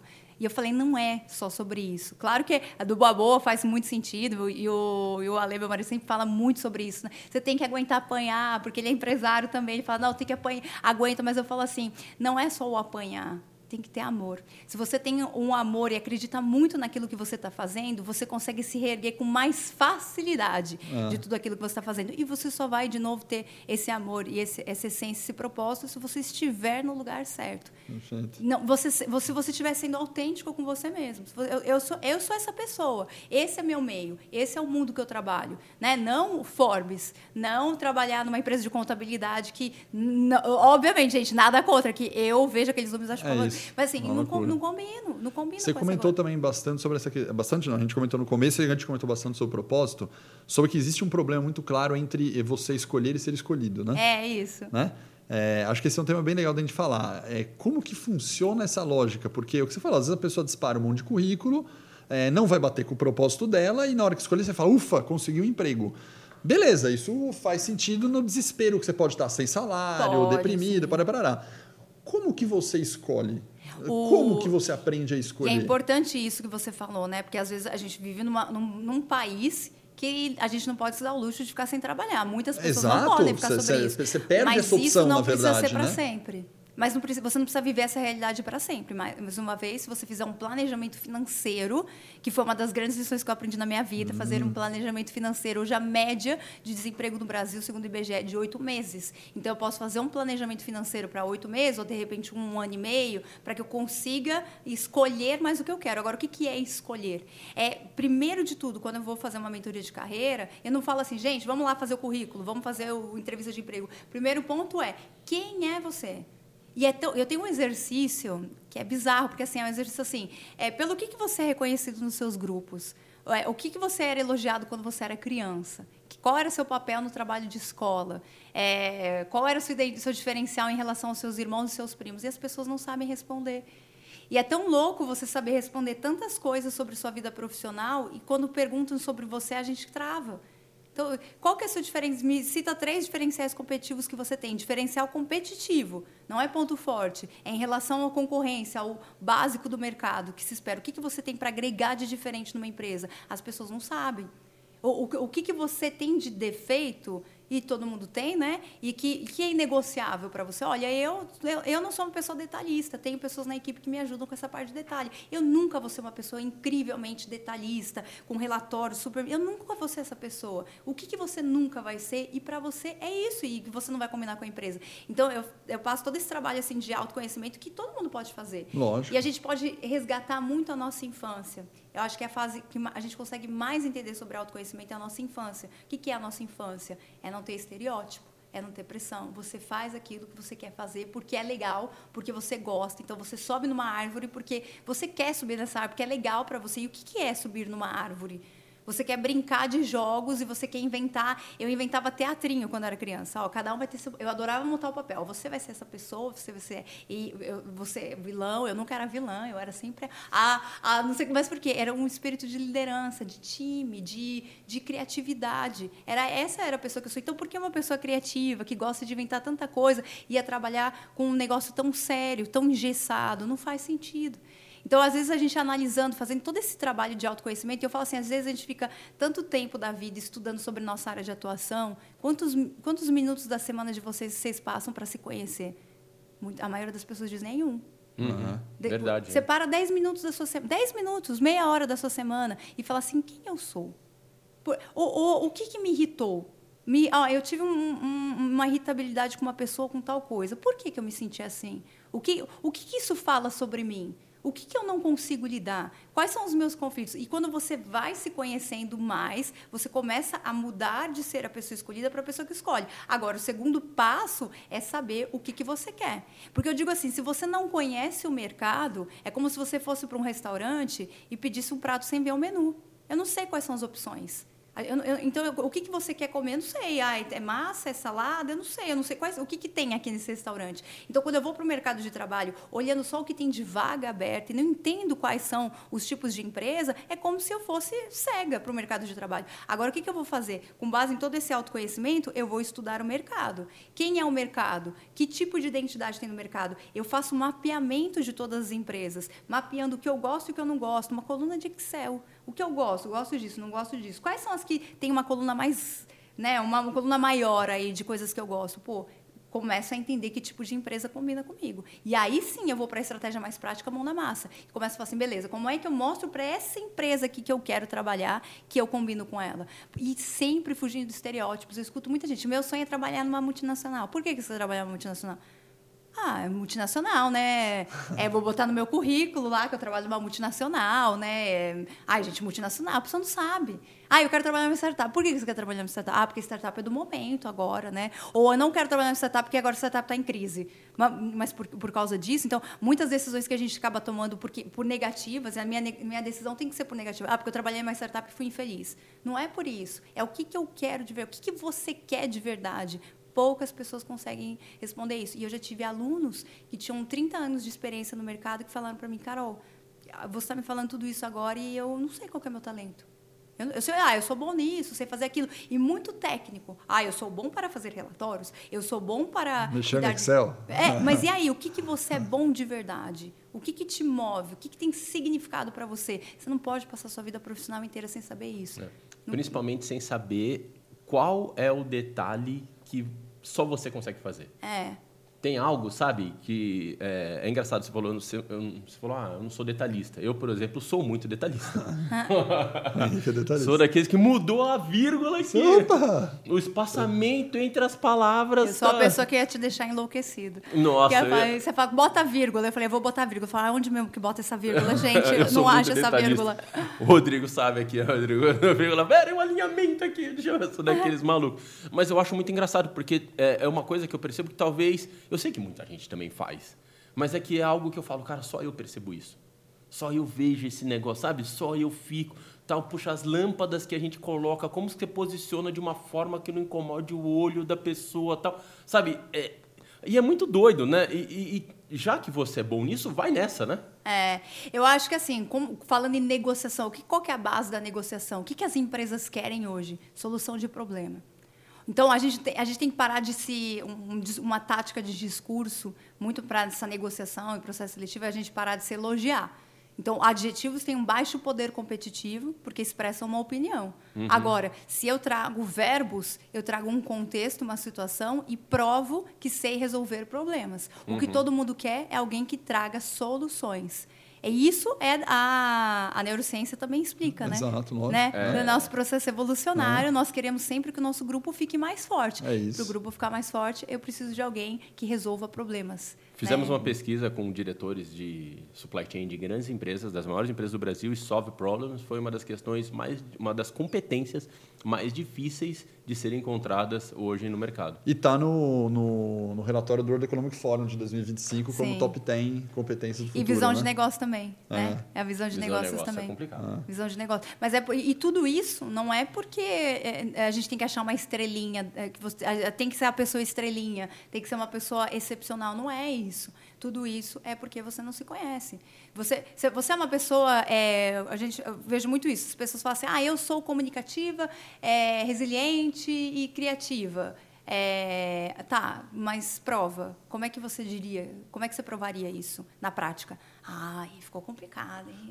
aí, eu, aí eu não sei como é que eu vou ficar, não sei como é que eu vou falar essa minha criatividade. Mas aí, e não é que a pessoa não tem isso, é que a pessoa não reflete. A gente vive no mundo de instantaneidades, né? É. E que é, é, eu tô com fome. Aí você falou, você acaba, você acaba indo no flow, né? Na, é? na sequência, por exemplo, do. Nem vamos falar as pessoas, infelizmente, com, com menos poder aquisitivo mas se você falar de uma classe média para cima ali, a pessoa vai estudar no colégio, seja particular ou, ou pública, tanto faz, já vai, com 18 anos, já vai entrar na faculdade e tem que fazer os 4, 5 anos de faculdade. Da faculdade já tem que conseguir o estágio, do estágio tem que começar no emprego. Você vai nesse flow, né? É. Putz, a grande massa está indo, esse é. é, meu, esse é meu trilho. Qual é. carreira eu posso até escolher, mas eu tenho que ir. Faculdade, faculdade acabou, não sei o quê. Aí você pega, por exemplo, nós fizemos uma, uma missão que a gente faz, que parou por causa da pandemia, obviamente. Temos que voltar, né? Temos que voltar, que a gente leva diretores né, do Brasil para alguns ah, é países legal, do mundo, né? E dentre alguma delas a gente foi para Israel, né? Que para nós foi a mais marcante de todas. Mas por que, que eu estou puxando Israel? Israel é o número com um, o segundo maior número de startups do mundo. Uhum. Só que Israel tem 8 milhões de habitantes, São Paulo tem 12. Olha que surreal. Como é que pode? é menor que o estado de Sergipe. É isso. É surreal. Mas não era isso que eu ia destacar. Eu ia destacar essa questão de você escolher, de como eles fazem o autoconhecimento. Israel tem um negócio completamente diferente do Brasil e de muitos países. E é o seguinte: a, a pessoa vai lá, ela estuda né, no colégio, ela se forma, ela vai para o exército. E lá em Israel o exército é obrigatório. Uhum. Que não é o caso do Brasil, que, nossa, vai poucos acabam fazendo é, exército, é. você pega dispensa. Lá é obrigatório. Então, 98, 99% da população vai fazer. Mulheres homens e homens, mulheres, homens e mulheres, vão fazer exército. Uhum. Só que o exército também é uma proposta diferente do Brasil. Porque o exército no Brasil, você vai lá, masculino mais até do que feminino, mas você vai lá, o que, que você faz? Ah, vai lavar banheiro, você quer cabo aí, lava banheiro, faz não sei o quê, fica no mato passando fome. É, é esse o estereótipo né, do, do exército brasileiro. Lá em Israel, não. O exército é um trabalho. Então você trabalha no exército. Trabalho, eu digo, você pode trabalhar na área comercial, você pode trabalhar na área de compras, você pode trabalhar na área de monitoramento, você pode trabalhar na contabilidade. Faz parte da formação exército, da parte pessoa. Da formação. E eles ficam três anos no exército. Então você imagina, você se formou com 18, você fica três anos no exército. Você sai do exército com experiência, porque você já experimentou algumas funções ali de quer, trabalho. Então sim. você já sai um pouco e fala, opa. Só que aí que vem a curiosidade. Tipicamente, um percentual alto da população, quando sai do exército com seus 22 anos, por exemplo, 23 anos, o que, que seria o normal? Não, entra na faculdade. Não, eles fazem um ano sabático. É um percentual grande de Israel que eles fazem um ano sabático. Uau, que legal! E isso. eles ficam girando no ano sabático e depois que eles voltam o ano sabático, por volta de 24 ou 25 anos de idade, que eles escolhem a profissão e aí que eles ingressam na universidade. E dentro da universidade tem um ecossistema de empreendedorismo, de inovação, de fazer o que você faz. Que tem e aí entra nesse ecossistema louco. Nossa, sensacional. Então é, é muito diferente, disso. né, do, muito, do muito. Brasil. Você vê que lá eles têm essa proposta de escolha do propósito. Porque a gente é muito, muito novo para é escolher é novo. a faculdade. A gente vai num flow, né? A gente é. vai tipo, acabei o colégio, já Agora entra na faculdade o que na der. Faculdade. Ou que curso que der que passou, você não sabe o que é, passou, você vai ter que pegar estágio na faculdade. Faz total vai, né? sentido né? isso. E os caras inverteram o ciclo, né? É, é e louco, hoje o né? que a gente vê acontecendo no Brasil, né? Então, até uma movimentação do próprio LinkedIn é que você não precisa mais ficar amarrado no curso que você fez. Isso. Então, o, que o LinkedIn fez, né, no, durante a pandemia? Criou o Open to Work. O que, que é o Open to Work? É, você tem todo o conteúdo da sua experiência profissional, sua formação, mas você lá pode dizer qual é a área que você quer trabalhar. Então, eu quero trabalhar. Então, eu quero fazer uma transição de carreira, quero trabalhar em uma área totalmente diferente. Você consegue colocar isso. E o Brasil nunca esteve tão aberto para transições de carreira. É isso aí. Porque a gente sabe que um dos índices de você estar infeliz é porque você se sente aprisionado. Você né? foi nesse fluxo ah, e que da nem vida, eu, eu, vida... eu me formei jornalista, agora eu nunca mais vou poder é, fazer nada vou diferente. Ter que escrever artigo a ou vida entrevistar inteira, a vida inteira. E às vezes não é mais o que faz sentido. E a vida, ela muda, né? Às vezes, para você agora, isso é muito legal, daqui a uns anos pode ser que não seja. E a gente vem vendo essas tendências desse protagonismo maior na carreira, de dizer assim, eu crio meu direcionamento, eu faço aquilo que faz sentido para mim. Não preciso mais ter esses contratos gigantes com empresas, eu trabalho por um tempo, trabalho numa empresa e numa outra ao mesmo tempo, essa questão desse trabalho, né, até como mais como um freela mesmo, para que eu trabalhe e consiga experimentar aquilo que faz sentido para mim. E uhum. a gente vê o Brasil moviment, se movimentando um pouco uhum. mais para isso, né? Uhum. Mas isso daí do Israel eu não sabia, formidável até falar nas minhas aulas. É, muito legal. é muito, super, é muito faz total sentido. Carol, é, a gente chega num momento aqui que a gente faz as entrevistas para, algumas perguntas padrões para alguns entrevistados. Vamos lá, o que, vamos ver o que você preparou para a gente. Vamos, vamos lá, o perguntas, perguntas, eu, queria saber, é, eu queria saber se você tem alguma frase de impacto que de alguma forma mudou, molda você ou que te marcou ao longo da sua carreira. Tem uma frase que eu gosto muito do Sêneca, que ele diz o seguinte: quando você navega sem destino, nenhum vento é favorável. E eu sempre ensino isso nas minhas mentorias também. Você precisa saber para onde você quer ir, com base disso, desse autoconhecimento, entender a empresa que você quer. Porque se você vai andando sem rumo, esperando o meu negócio dar certo, esperando eu conseguir um emprego, nenhum vento vai te ajudar. É, é, eu, eu gosto muito dessa frase. Você já conhece aquela piadinha do elevador? Qual? Não. É igual, mesma pegada. O cara estava no prédio, entrou no elevador e tinha assessorista. Falou: ah, é. para que andar você vai? Não seja rei de prédio. é o mesmo caso, né? Pois é, é então, Para quem está perdido, qualquer rumo serve. Qualquer né? rumo serve. Exato. E você recebeu algum conselho que te marcou? Eu tenho um conselho quando eu era estagiária que me marcou muito, que eu trabalhei numa campanha política também. Já fiz de tudo nessa vida, Mas né, gente? Política de quem? Bauru, foi em Bauru, Bauru. na faculdade. Eu fiz o Nesp lá em Bauru. Mas era Era para o prefeito. Por prefeito, prefeito da cidade. Prefeito, Rodrigo Agostinho, na época. E aí, na, eu era estagiária lá, gostei muito. Imagina que você é estagiária, ai, vamos fazer é, carreata, vamos fazer. Ué, legal! Eu achava o máximo. Eu ficava, aí ficava o carro de som, eu ficava lá no meio da galera, tocava uma música. Eu achava que eu tava na. Na como é que fala? Tomorrowland. É, eu achei que eu tava na balada, assim, sabe? Eu ficava, uh, vamos, galera! era isso, não, tem que animar o povo. Eu ficava, vamos, gente! É isso. Eu achava que eu tava assim na, na micareta, sabe? Uhum. Lá na coisa. E aí o meu gestor, na época, ele me puxou e falou assim, o que, que você está fazendo? Eu falei, ah, estou aqui, estou trabalhando, né? Estou curtindo aqui o momento, vendo as coisas. Ele falou, não, se você quer trabalhar de verdade e ajudar a gente a tomar boas decisões, você tem que sair dessa muvuca. Aí eu ficava, ai, não, não acredito. Aí ele falou: ó, você vai sair disso aqui e você vai ver de fora. As melhores decisões são tomadas olhando de fora. Aí eu ficava, ai, que chato, né?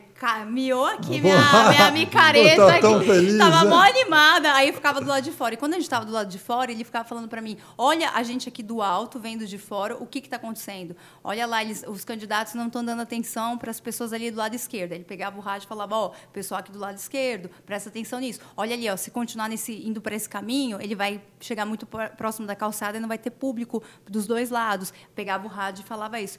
E para mim isso me marcou muito. Eu era estagiária, né? Então, bom, eu nasci em 2001, então não faz tanto tempo, né? É, então. é, mas assim, eu, mas aquilo me marcou que eu falei, gente, realmente, às vezes que, tudo que a gente precisa fazer na vida é se afastar é se afastar. Às vezes, eu, até, e eu levo isso para o meu negócio também. Às vezes, ai, não sei, não está dando certo, não estou conseguindo fazer, o que eu faço? Me afasto Deixa eu ver de longe. Deixa eu ver como é que as coisas estão acontecendo, como que é o fluxo. E aí, sem essa emoção do meio, você consegue enxergar coisas é, que você não enxergaria. Porque você, você vai vivenciando, né, Esse a coisa. Esse é muito bom, hein? Eu gostei muito, me marcou. Sabe o que a gente faz muito aqui na live? Quando a gente tem alguma situação para tomar, a gente costuma brincar de dormir com o problema, sabe? É. A gente fala isso. Então a gente está numa discussão, então o Alex acha uma coisa, eu acho outra, e a gente fica, fica, fica, e a gente para Vamos fazer o seguinte, vamos dormir com o problema. E é impressionante. Mas tem que passar um dia mesmo. Tem que passar fala. um tem dia. Que passar um tem dia. que passar um dia, é. é. Não, e aí eu chego lá um e no dia. final das contas a gente muda totalmente. Eu, ele. Não é, tal, isso funciona A gente super. discute, discute, na hora tá tudo, todo mundo tem uma certeza.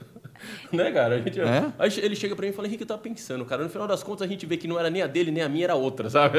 Não, e às é vezes eu tenho louco. um problema também, eu, eu saio totalmente do, do, do, ambiente de trabalho. Eu vou fazer uma coisa totalmente diferente. Ah, eu vou comprar comidinhas saudáveis. Vou, e vou para algum lugar, vou num restaurante diferente. Vou ficar olhando nada, vou fazer nada. Ou eu vou ler um livro que não tem nada a ver com negócios. Eu vou ler um romance. E aí eu leio, e isso inspira. Às vezes a gente está é. fora dessa situação, tira o sentimento. O, isso, o sentimento. A emoção. É, emoção, né? é, não é, não o sentimento, a emoção é, que você está. Desse, porque é você fica, ai meu Deus, ai meu Deus, ai meu Deus, ai meu Deus, você não consegue tomar uma decisão, é né? Então, para mim, isso foi muito valioso. Um conselho muito que. Muito bom, muito bom. Agora, agora você vai dar um valioso para as pessoas, que é você tem que escolher uma competência que você acha que todos devem dominar. Empatia a empatia. Eu acho que se todo mundo tivesse desenvolver, se eu focasse em envolver um pouco mais a empatia, tudo funcionaria. Até uma estratégia de negociação funcionaria mais. Se colocar no lado de uma outra pessoa, entender a outra pessoa. É, falta, né? Eu, eu, sinto que falta um pouco isso, esse, esse lado mais agradável mesmo, de, de compreensão. As pessoas querem impor. Né, a gente vê, teve até um, eu estava lendo um artigo esses dias muito legal falando sobre o quanto hoje o que as pessoas e se você acompanhar toda a história, né, a Revolução Francesa, a Revolução Industrial, as pessoas que querem o poder, elas querem o, o poder para ser opressoras. Então, a gente vem num ritmo assim, eu quero ter a razão para eu oprimir as outras pessoas. E isso seria tão diferente se as pessoas falassem assim, não, eu não quero ter o poder para oprimir, para dizer que eu é que estou certa. Eu quero que o mundo se entenda, se compreenda. Eu vi uma, uma frase que eu gostei muito, um muro, um muro lá em Nova York que eu gostei muito, que falava assim, eu não estou nem aí para concorrência, eu quero que todo mundo se dê bem. E é sobre isso, é sobre, né, tem espaço para todo mundo, tem tu, você entender as outras pessoas, entender que existem pessoas diferentes de você. Me perguntam muito na caixinha também. Ah, tem uma pessoa muito difícil, como é que eu me relaciono? E às vezes o, o relacionamento ele dá certo com você entendendo que a pessoa é diferente de você, não querendo que a pessoa seja igualzinha a você, né? É. Então, Sabe que eu tenho uma, uma dica que eu percebi, ninguém me ensinou, foi com a vida que eu aprendi sobre empatia, né? Porque é uma coisa que todos devem ter, né? Empatia é um negócio que todos devem ter. E é fácil falar, mas eventualmente é difícil você ter a empatia. É. Como que desenvolve a empatia? E eu, eu, eu cheguei à conclusão com algumas coisas simples na minha vida, do tipo, faz cinco anos já, até mais seis anos, que eu venho de bike trabalhar, eu não, não uso carro, uso bike. E a partir do momento que eu comecei a usar bike, minha concepção sobre o motoboy e sobre a bicicleta mudou em relação ao carro. Você vê, né? Eu sempre, entre aspas, ficava com mais raiva do motoboy, do não sei o que, não sei o que. Cara, quando eu passei a vir de bike, mudou a minha percepção. É, então, por exemplo, até brinco, hoje eu deixo um espaço, é, eu nunca paro com o meu carro colado no carro da frente.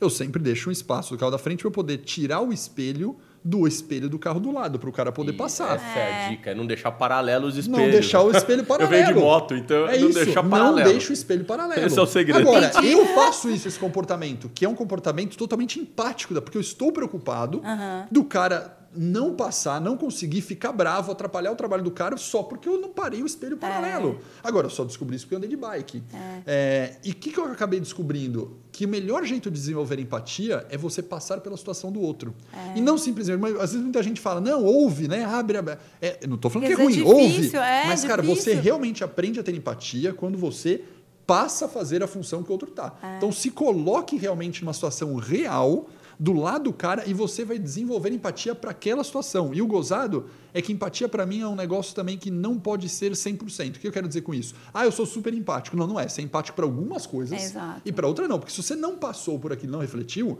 eu posso ser super empático com o motoboy e ser zero empático é, com Outro caixa carro. do supermercado. Ah, é, ó. Porque, cara, eu nunca fui caixa do supermercado, não sei o tipo de trabalho que é, não sei o que ele está sofrendo ali, não sei o que ele tem de estresse, as pessoas xingando ele na fila. Então é louco, né? É, empatia é um negócio fazer todos os dias um pouquinho. A empatia né? tem muito a ver com coletividade, né? É, e a gente vê isso muito, muito no Japão. Né? Então, aí eu, eu, digo isso, né, do que eu conheço, né, não que estive lá, mas pela minha família. O Japão ele é muito ligado ao grupo, ao todo. Eu não faço aquilo que pode incomodar uma outra pessoa. Eu vivo numa sociedade que todo mundo tem que se respeitar e tem um limite para todo mundo. Mas a gente e aí a gente fala, eu vejo muita gente criticando o Brasil, falando assim, ah, o Brasil é cada um por si, é do espertinho. Mas existe uma diferença, mais uma vez, econômica e social do Japão é. e do Brasil, né? O, o Japão dá um suporte, né, para todo mundo. O Brasil é, é uma, uma, é uma guerra, né? Você precisa né? sobreviver né? a cada o dia Japão uma é uma cultura é, milenar, milenar de empatia, é E grande. sempre foi, né? Isso é. a questão do coletivo e tudo mais. Agora o Brasil não, né? A gente vem, vive uma batalha diária, diária. todos os dias. Então, você está acostumado a olhar o teu lado, eu preciso ver é. o meu lado. Mas é importante a gente desenvolver essa Muito empatia para que a gente consiga se relacionar bem, o que vai ser bom, porque somos seres relacionais. Né? exatamente. A gente precisa disso. Penúltima pergunta. É só, citou o Japão, eu tenho dois exemplos que eu já fui para o Japão, inclusive eu tive em 2019, eu corri a maratona de Tóquio, e tem duas curiosidades do Japão que é só entre milhares de coisas que eu percebi culturalmente, mas uma delas, por exemplo, é, no Japão você não pode falar no celular ou conversar alto com outra pessoa no trem, porque as pessoas, muita gente vai dormindo. Ah, então, então, se você é fala no celular, atrapalha quem está dormindo. Cara, jamais é um parei para pensar. Outra coisa que é interessante é na hora de você atravessar a rua. Se você vai atravessar uma rua e tem uma faixa de pedestre, o farol está fechado e a pessoa para na faixa, quando você chega para atravessar a rua, você não pode ficar do lado da pessoa. Você tem que ficar atrás. Porque ah. do lado é outra pessoa que está vindo aqui e vai cruzar. Então fica em fila. Então, se chegar uma pessoa, fica um. Não, e as filas duas, deles de dois, metrô três, quatro, é, são surreais. E é uma né? fila, é surreal. É surreal. Eu achava muito estranho no começo. Porque assim, eu já, pô, esse povo tá devagarinho aqui, assim, eu já vou passando todo mundo. Aí depois que eu comecei a me ligar. Mas para você ver, é um e exemplo. eles têm também uma cultura muito é, silêncio. Ah, é o que, que é o silêncio? O silêncio é você ouvir, é você ter mais calma, mais paz, entender a outra pessoa. A gente quer falar. A gente, né? É, gente quer, e, e, às vezes isso também atrapalha um pouco a desenvolver é, essa empatia. O Japão é incrível, de verdade. É. Penúltima pergunta. Penúltima. O que, que durante muito tempo, muitos anos, você acreditou que você estava totalmente certa e recentemente você falou, não, estava errado e você mudou de opinião? Não foi tão recentemente assim, né? Mas eu vim de uma família que teve muitas dificuldades financeiras. É, durante a minha infância toda, a gente passou por muitas dificuldades. E eu via meu pai trabalhando muito duro, e o que meu pai me ensinou era, foi isso: você tem que trabalhar duro. Se você quer alguma coisa na sua vida, se você não quer mais ficar dependendo de aluguel, se você quer poder comer todas as refeições no dia, você precisa trabalhar duro. Então eu cresci com isso: preciso trabalhar duro, preciso trabalhar duro. Meu pai falava assim: olha, se, se, quando você for no seu trabalho, se eles falam que é até às seis, você fala que você fica até às sete, até às oito, para mostrar assim, que você quer estar tá trabalhando muito duro. E aí eu, eu, eu levei isso na minha vida vida, eu acho que a gente precisa dar muito duro quando a gente quando for com, com maior os nossos sonhos, mais a gente precisa dar um duro mesmo quando a gente fala de empreendedorismo, principalmente, né? Mas eu aprendi um tempo atrás que não é só o trabalho duro, porque se você tem um trabalho duro sem uma estratégia, você não cresce, você não, você não ganha um, um, rumo maior. Então, assim, o que eu aprendi é que não é só o empenho e o esforço. Você precisa parar, pensar, refletir, montar uma estratégia e aí sim você dá um gás em cima desse, dessa estratégia que você bolou. É, muitas uhum. vezes a gente faz o trabalho duro e não é necessariamente. É, eu dar um exemplo, sei lá. Você não avança, né? Não é, necessariamente. Você pega uma pessoa que muitas vezes mora mais longe, tem uma dificuldade maior é... para chegar, trabalha um, tem um trabalho às vezes braçal é... e eventualmente ela não vai ter o mesmo resultado de uma pessoa que muitas vezes tem uma ideia genial é. e consegue se dedicar e focar na ideia. É. Perfeito. É, e a bom. estratégia como um todo, né? A estratégia, do que, que, eu quero da minha vida, ou para onde que eu quero chegar e o que, que eu tenho que fazer. E ah. aí sim, depois, o trabalho é, duro pode, vem depois, né? Você pode querer ficar passando pano no carro na chuva o tempo todo para secar ou resolver pôr ele dentro da garagem. É, né? é, é sobre isso, né? Fica horas lá, é. seca, seca, seca, seca. É sobre ou isso. Puxa o carro garagem e pronto, né? Vamos ver o que o Rodrigo separou de presente para você. Ah, uma gente. camiseta, vai devidamente obrigada, se tornando um live aqui. de Rô, gente, é porque eu já isso, sou já íntima, isso, né? Tá. Ai, obrigada. É fera. Agora, Carol,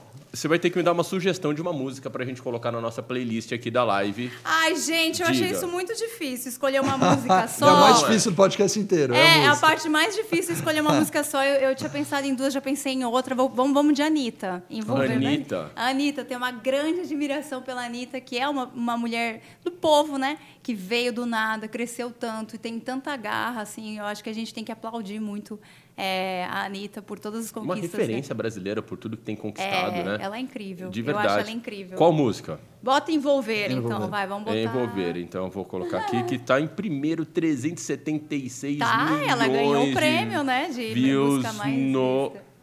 Spotify. Tá Ela É aqui. demais. É, vou até colocar aqui ó, pra frente, ó. Tá aqui. Eu que estava no México e escutei algumas vezes essa Escutou música por Não, lá ela também. toca em todos os lugares já no mundo, né? Ela já é mundial, ela conseguiu números que ninguém conseguiu, né? Tá aqui. Na E, América Carol, Latina. conta pra gente. Quem quiser continuar esse bate-papo com você, a encontra aonde? Nas redes sociais, eu tô como Carolina Ocubo, O-K-U-B-O. É, Carolina No Instagram é Ocubo. carolina.ocubo, O-K-U-B-O, carolina.ocubo e no LinkedIn Carolina Ocubo. A gente vai colocar aqui na descrição Ah, legal, gente. o- o- os links aqui para acompanhar você. De verdade, Carol, obrigado pelo bate-papo. obrigada. A gente tá Adorei. aqui. Quanto tempo já deu, João, de bate-papo, cara?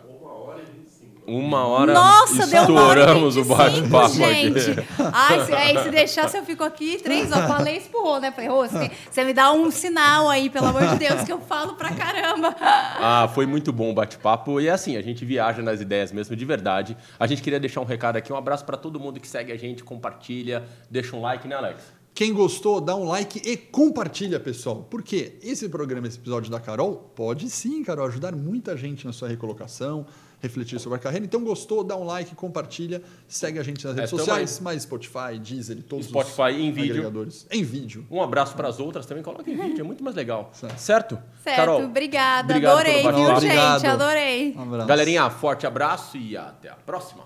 Tchau. Tchau.